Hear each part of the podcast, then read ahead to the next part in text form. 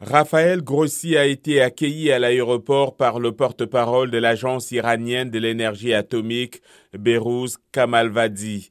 Lors de cette visite de deux jours, il doit rencontrer le directeur de cette agence, Mohamed Eslami, ainsi que plusieurs responsables iraniens, notamment le président Ibrahim Raisi.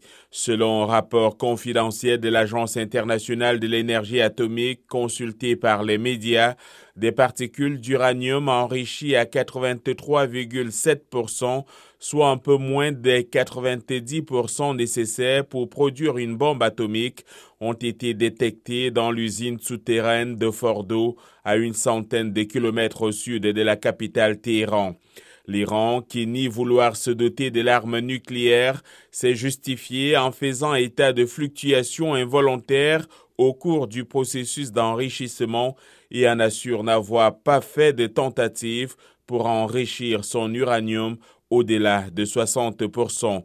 La France a jugé jeudi qu'il s'agissait d'un développement sans précédent et extrêmement grave.